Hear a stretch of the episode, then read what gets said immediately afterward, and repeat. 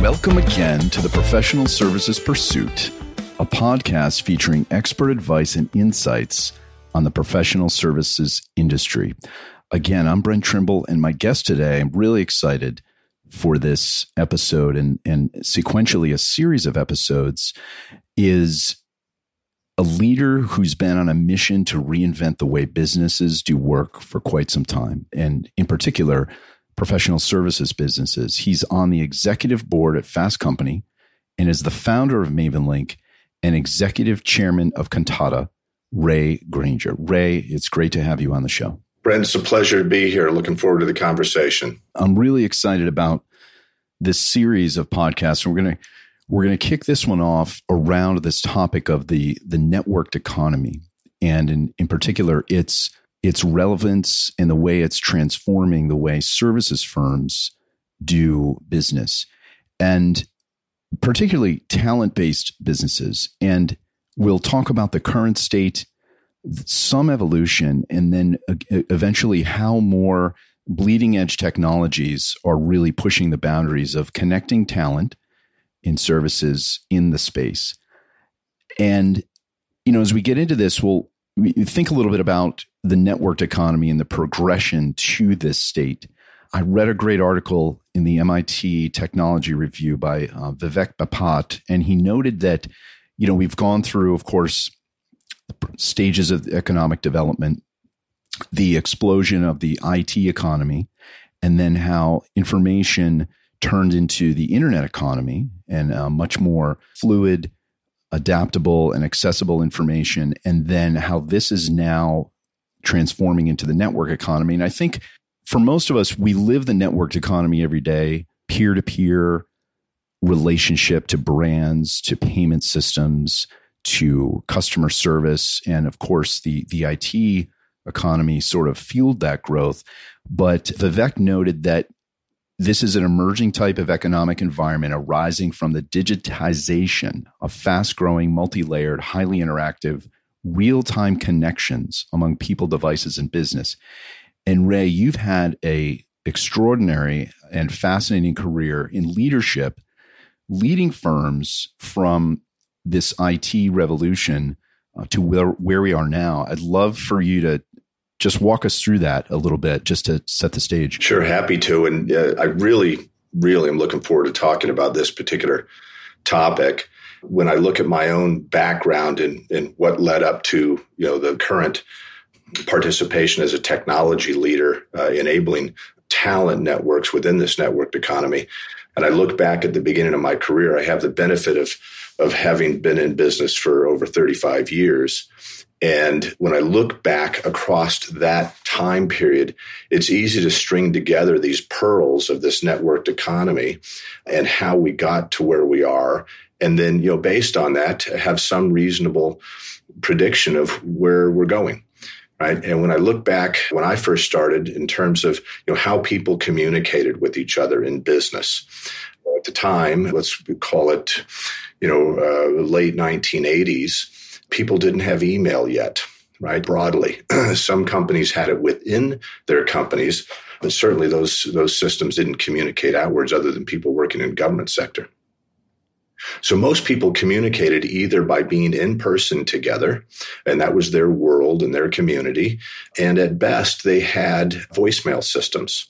Uh, a popular one back then was the Octel system. It seemed like everybody had Octel, and that's the way you would communicate was through voicemail. It was asynchronous. So there was a lot of latency in the communication, and you know, and then you know, several years later, when you know we had the information superhighway, you know, now known as you know World Wide Web and Internet ubiquitously, uh, in '93, you know, people started to have access to better access to corporate emails, e- email that intercommunicated with other email systems broadly. And so you had this continuation of the speed at which people uh, communicate. You couple that with, uh, you know, globalization that started um, you know, way before that, right, where people were moving operations to different countries and leveraging labor pools and talent all over the world, and then the progression now to you know the hyper connected world. You can kind of see how it all fits together. I had the benefit when I was uh, uh, managing partner at Accenture to work with a lot of high tech companies. And what I uh, saw was them taking full advantage, not only one of being the technology companies laying the infrastructure for all this hyper connected world in which we live in today, but also participating in globalization, leveraging resources across the globe. And so, so it's just been a good perspective now to look at how all this has evolved and then, you know, start thinking about the implications to the services businesses, of which I spent a lot of time either in or helping, and what it means to the talent networks that they leverage in order to run their businesses. That's, I mean, having the benefit of that, seeing connectivity in its infancy, and then having that really prescient foresight to see where it could go is a is a really compelling arc. And when I was thinking about this episode, I I looked back at a couple different articles and, and HBR had one around the dawn of the Elance economy. It was written 24 years ago. So it's really interesting. But like you, some some of these leaders were saying there's going to be because of what we're building now, this infrastructure, this backbone, eventually this progression into a networked economy.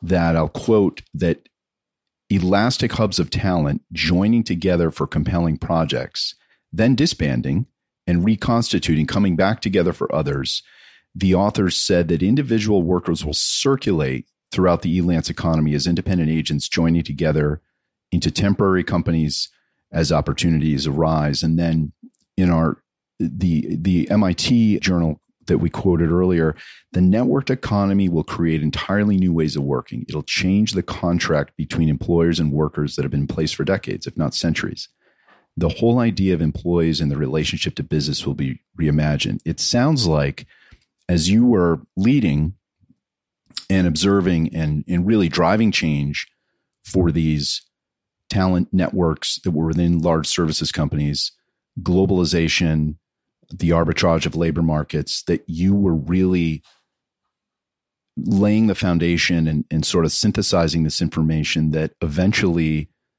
led you to the the founding of MavenLink, now now Kantata. Give us some give us some insights there and how you you started to see that the need arise. Sure.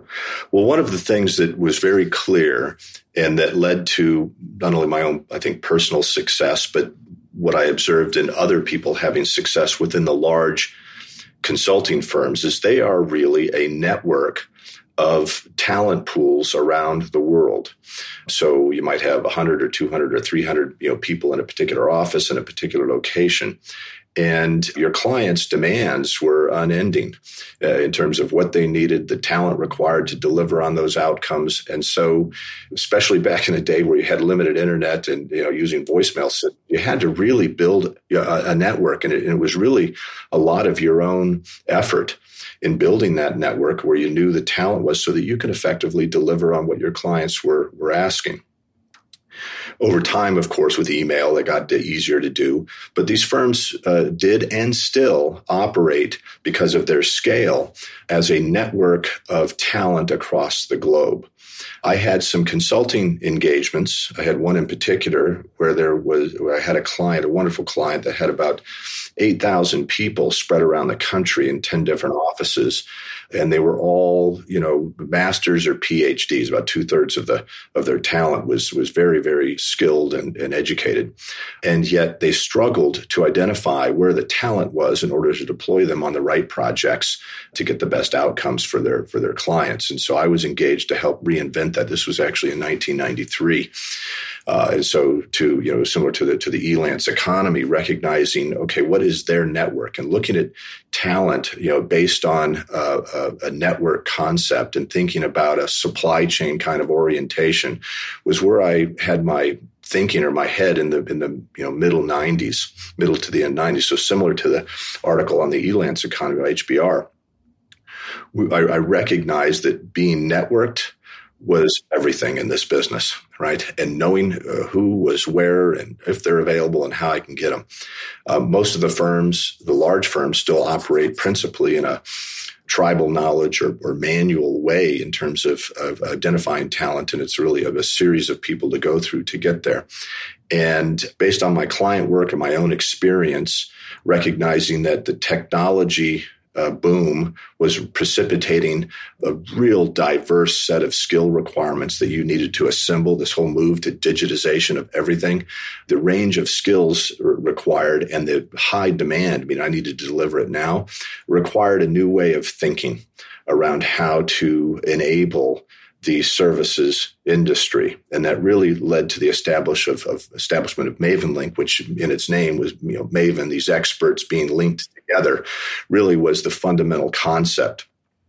And doing that required a very data driven process, right? Again, I use the term supply chain orientation in the thinking, which is a very heavily data driven exercise across clients, your firm, suppliers and how to think about this this whole delivery in terms of a network and supply chain orientation. So that was really the, the genesis of just a lot of experience in living in it day to day and then seeing where a connected world was going to allow us to to end up and of course i think most people now can identify with that having gone through the pandemic the entire world all at once experiencing a work from anywhere uh, an approach and having survived it and some actually having thrived or productive through this period that i think that this idea now that people can be uh, more independent. They can perhaps be multi affiliated with different companies and have a demand source that's global and they can provide their services anywhere in the world. So it, it, accelerated it, both technology as well as the pandemic that we all went through the change at once. Right. And so this was the sort of the lead up to building MavenLink as whereas you know what I see being able to do in the future in terms of enabling this new economy. The, the big five and Accenture in particular really make the market. I mean, they're they're they're market leaders and in many ways defined services delivery. You know, whether it's managed managed service delivery, consulting, strategy, implementation, transformation, and I'd love to dig in a little bit on those experiences because these firms, you know, the Accentures, the, the Deloittes, and so forth, really define and drive or drove that notion of of talent networks. And you've got a, a new joiner, a recent grad, goes to you know back in Arthur Andersen and, and even Accenture, I think Lake Charles, and they start their career and their orientation around this notion that as they progress in the firm, they take on more responsibility, build expertise, build career tracks. But this notion of the network is key. Now, the network, of course, is contained within the firm, but it's drilled in that ultimately building that network results in you know that the, the notion of the network being their net worth. But ultimately even today a bit the, these are still very closed systems. They're massive. I mean you, you look at look at I, I i don't have the latest accenture uh, valuation or or or employee count but it's you know something like half a billion colleagues worldwide. Yeah, it's just, they're, they're they're closing in on 600,000 yeah i mean it's it's, right it's, it's massive yet that's still a contained network. So with your experience being on the inside, then the notion of of forming and building MavenLink with an eye toward the future, what are some of the pressures you see on the current staffing services expertise model, and how do you think it needs to evolve? Sure. Um, to you know illustrate, I think what's going on now and where I think it needs to go. Talk a little bit more about what the, the big five, in particular Accenture, in my experience there and what I've observed since. The big firms, principally uh, throughout most of their history, and again, the big firms that are you know consulting today, the PwCs, the Deloitte's, Accentures, uh, you know, uh, KPMG's, et cetera, most of them grew on what I refer to as an academy model. You alluded to it a little bit, where where the growth was done principally by local offices hiring locally typically from local universities, bringing in you know high potential candidates, taking them through very very rigorous training. Many many, including Accenture, had their own uh, academy training centers. Right in Accenture's case in St. Charles, Illinois, where they were able to build uniformly around the world methods, techniques, tools, and general education around how to be a good consultant. And they did that through, again, this academy model where people progressed throughout their career and then you know began to learn from others through their deployments on projects and clients. That worked pretty well up to a point. Um, When I joined the firm, we were somewhere between 10 and 20,000 people. Uh, so, you know, large by any standards, but far smaller relative to the 600,000 that the firm has today. And so you could grow a firm and, you know, keep a pace with market at, you know, 15, 20% growth rates by using that academy model. But the minute that the world got sped up through the internet, through this hyperconnectivity, through an explosion of technology, in every company having a, an imperative to digitize all of their experiences, the range of skills required and the speed at which I was required to deliver to our clients changed. And that's for everybody. That's for the large firms as well as the niche firms that specialize in a particular area. Those, those pressures are still there. And it's very competitive. Clients have a much better understanding of what they should pay for services. Services providers or services cost make up you know perhaps 30 40 even 50% of their payroll costs are to deliver to external providers. And so, so the, the whole landscape has changed. And Accenture, as many may know, their response, one, to grow the firm, and two, enter new markets, was to do numerous acquisitions of talent. Accenture's become one of the most acquisitive companies in the world. I think last year they did something like 110 acquisitions alone in the single year. And I think they're on pace similarly for this year. So they've responded through acquisition of talent. Now, most people it would be difficult to do that much acquisition. Accenture feels compelled to do that. One, in order to grow, because they're going to turn over another 100,000 people a year, right? Will leave the firm. And so, how do you make that up and still grow the firm? It's through acquisition, is their, their model, as it is for many others too that are on the larger end of the spectrum. It's also one of the only ways they can meet the, the demand for diverse talent. So, this, this idea of cycling through your workforce is considerable. Now they can do it, as you mentioned, it's this large sort of self-contained network, and they're growing it through acquisition and bringing in new people. But in order to feel confident that they can control the supply, right, that they acquire, I think the new model moves beyond that for most people.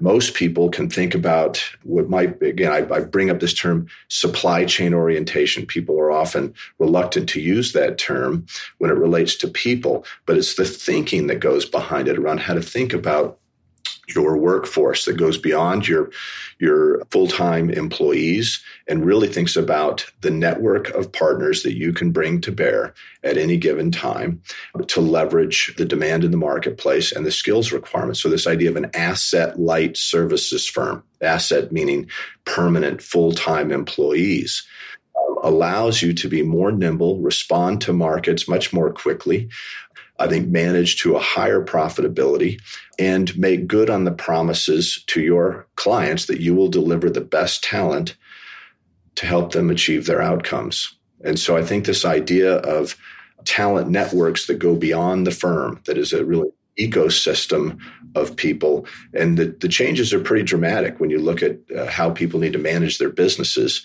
uh, based on that and have people be these really talented orchestrators that go beyond their own business boundaries is, I think, where we're headed pretty quickly.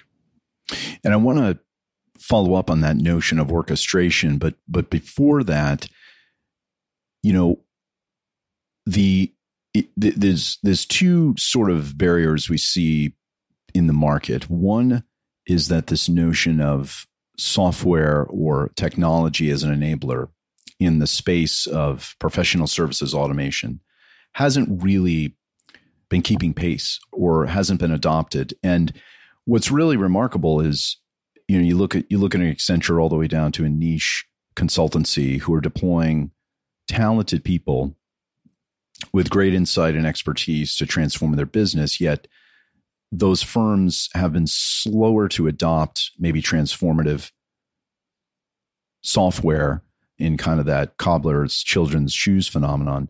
So, you know, with those two things those two tensions. One, the PSA sort of arena needs to transform, and then conversely, the behavior on the behalf of the services firm. Where do you where do you see that going? Sure. Well, contextually, I think, and historically, the large services firms were kind of bifurcated, meaning that there's the corporate dimension of the firm, which is they handle, I'll call it a shared set of services for for the rest of the firm, which is deployed to clients, to projects, and they're sort of outside that part of the business, meaning they're they're they're effectively in the field delivering, and so they're somewhat autonomous, or have been historically somewhat autonomous to go use their skills and expertise to deliver in any way they see fit for those clients. While there may be some dimensions of common delivery methods and those kinds of things, it was really kind of an autonomous uh, group out there as long as they're delivering to the profit targets of the corporation. They were pretty free to do what they needed to do in order to make that client successful. And so, from a systems perspective, uh, most of what was required, is, what I'll call is, is managing the, the financial capture of what was going on out in the field. And so the, the, tools, at least from a corporate standpoint, were somewhat limited to call it you know, time tracking, right? And some level of margin project accounting both at a engagement portfolio, you know, region, et cetera. So this roll up across firms that became much more paramount to do much better financial capture as these firms began to go public. Right, one notable one that I think probably did a poor job of that was uh, was BearingPoint which ended up going bankrupt after 100 years of being a private company because their lack of, I think, effective financial capture across the whole dimension. So I think this, this bifurcation of, you know, the field can kind of be autonomous and do what they want as long as the corporate needs were being met, which were principally financial capture, is the history of most of, of PSA, at least in the large firms. And a lot of that was actually custom built and, and then added on to from, you know, SAP, Oracle, you know, those types of, of ERP systems. What is, I think, driving a lot of change today is that it's insufficient anymore to rely solely on you know these big engagements running over a long period of time where you could you know flub up in the beginning and make up margin at the end. And so just trust me everything's going to be okay stay off my back. I think that's becoming less of a of a viable path. Engagements are shorter these companies are uh, many of them are public uh, companies, and they're they're held to a different standard in terms of of the, of the market. And so I think that there is this notion of thinking about you know supply chain orientation across the entire spectrum and this would include having a consistent method of engagement planning and estimating for example right so to have some predictable codified way of this is this type of an engagement. This is the level of its complexity. This is the the type or these are the type of resources that were historically deployed to high success in these types of engagements. It moves it out of the tribal knowledge state and as these firms are hiring more and more people that don't have the benefit of that tribal knowledge or history to engage in a system that's much more uniform and predictable. So, so you're seeing the the emergence of engagement planning, uh, a capability that gives you very very high uh, demand signals that are fairly accurate. That can then move through called the planning and execution cycle, which which you see a lot of adoption out there for, which with with the collaborative work management tools. Now, our products also embed those types of technologies, but but you also see people buying them independently out in the field because to some degree they're still thinking they can operate autonomously, right away from what we call the financial capture dimension. When you think about coupling all of the engagement planning. So you have very, very good demand signals with the planning and execution, and then you tie in optimizing resources, right? So this again, supply chain orientation of optimizing across then a talent network. Everything changes right? More firms can participate. Smaller firms can now really effectively participate with large firms because they've got an unlimited demand or supply, right? If they are good network people, they've got an unlimited supply or potentially unlimited supply, so they can operate with infinite scale, and so they can they can compete, grow faster if they adopt uh, one technology more broadly and do this. Now, I'm, I'm seeing some of this emerge in the large firms. Most of that is being developed by themselves. It's quite costly. And I think the independent software market is emerging so fast and it's much easier to, to build and deploy technology that I don't think they'll keep pace. But that's what I see going on in the market. So, would you would you started to describe, I think, ties into this this concept of orchestration. And we've we've just gone through a new branding and positioning and and uh, centered on a new brand to the market called Kantata, which you know just by friendly coincidence has this as a musical connotation and, and, and orchestration. So, in a in a perfect world where maybe technology weren't the barrier, what what would you see as an orchestration model where where talent, client demand, fit, maybe propensity of success and, and sophistication come together? What would that look like? Sure.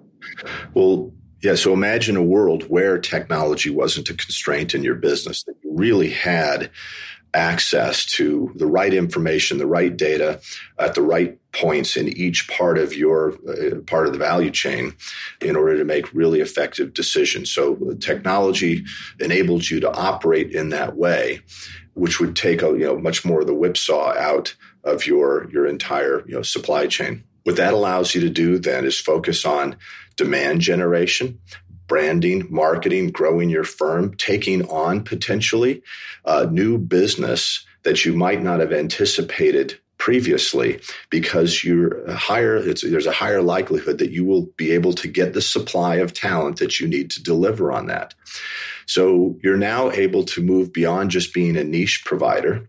You've got these great client relationships. They trust you, they rely on you, they'd like for you to be able to do more for them.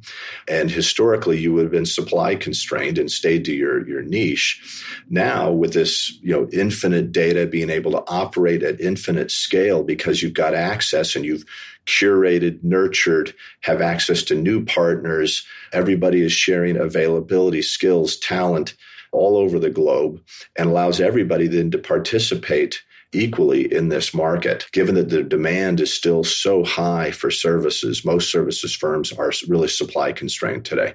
They're, they're unable, in fact, they're probably growing at half the rate that they could if they had uh, a better access to a talent network, right? And being able to operate with this idea of, of unlimited capacity or unlimited scale.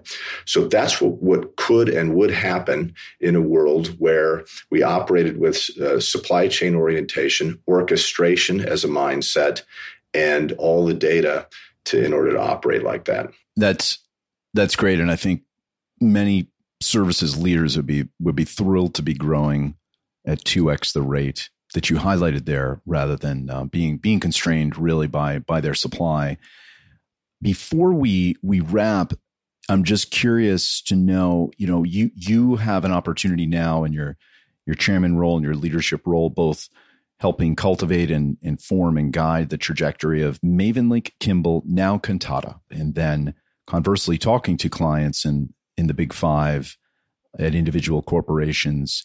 Do you have any examples of of either niche tech technologies, of course, our own product roadmaps, very exciting, but or firms that are putting some of this into practice that might be of interest, um, where you see good examples of at least the beginning of an orchestration being manifest.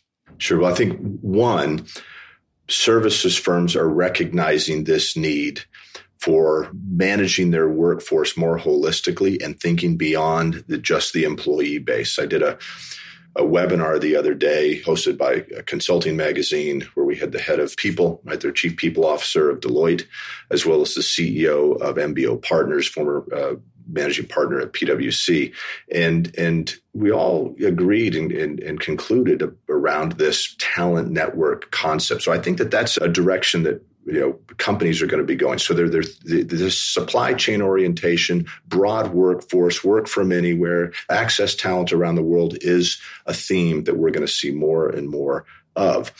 So our aim at Kantata is to be able to be the choice technology provider for the services industry and to, to enable that entire value chain from demand planning all the way through you know billing financial capture resource optimization et cetera and everything in between. So we want to be that that place that people go to for that. When you look at where the emerging technologies and, and um, uh, really excited about some startups, some firms a bit more mature. This idea that I mentioned earlier of engagement planning, I think is really, really important. It sort of starts the process of people doing things right to begin with. This is typically today done on spreadsheets. And again, just based on the experience of whatever engagement manager I've assigned to the role, right? And so being able to orchestrate data across your sales systems and then into your execution systems much more uniformly, I think is a really, really good area. Another area that I really like is that there are some firms that are developing technology around what I'll call defining the skill sets of the industry.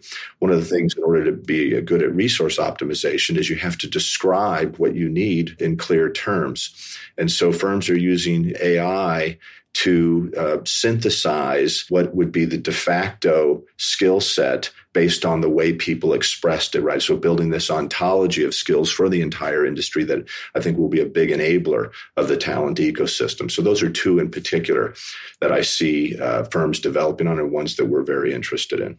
Oh, that's that's that's great and that's fascinating. We'll we're going to go into a few of those in our in our follow up sessions and as part of this series. Has been a really great kickoff to ground ground us, I think, in our in our in our listeners in the notion of that the talent networked economy. In the next series, we're going to talk through some firms that are going through that evolution, leaders, and you'll coordinate those conversations. We're going to talk a little bit about firms that are going outside the walls and and how does that relationship with with more fluid talent networks evolve. And then I think, you know, you reference kind of AI as a supply chain enabler and um, a predictive platform for services firms, really building out those taxonomies and skills and ontology for the future. So I look forward to those sessions and going in detail. But first of all, thank you. And I know our listeners will really appreciate the insights. I mean, hearing the progression from very closed analog systems from the IT age all the way up through where we're going with Kantata has been really fascinating. My pleasure, Brent. Really enjoyed the topic. Looking forward to the follow on. That'll be great. And then, as always, feel free to reach out to me or us with any follow up questions on the topics we've described, ideas for the future episodes, and any general feedback at podcast at kantata.com. If you enjoyed this podcast, let us know by giving the show a five star review on your favorite podcast platform and leaving a comment. If you haven't already subscribed to the show, you can do so anywhere you get podcasts, on any podcast app. And to learn more about the power of Kantata's purpose built technology, go to kantata.com. Thanks again for listening.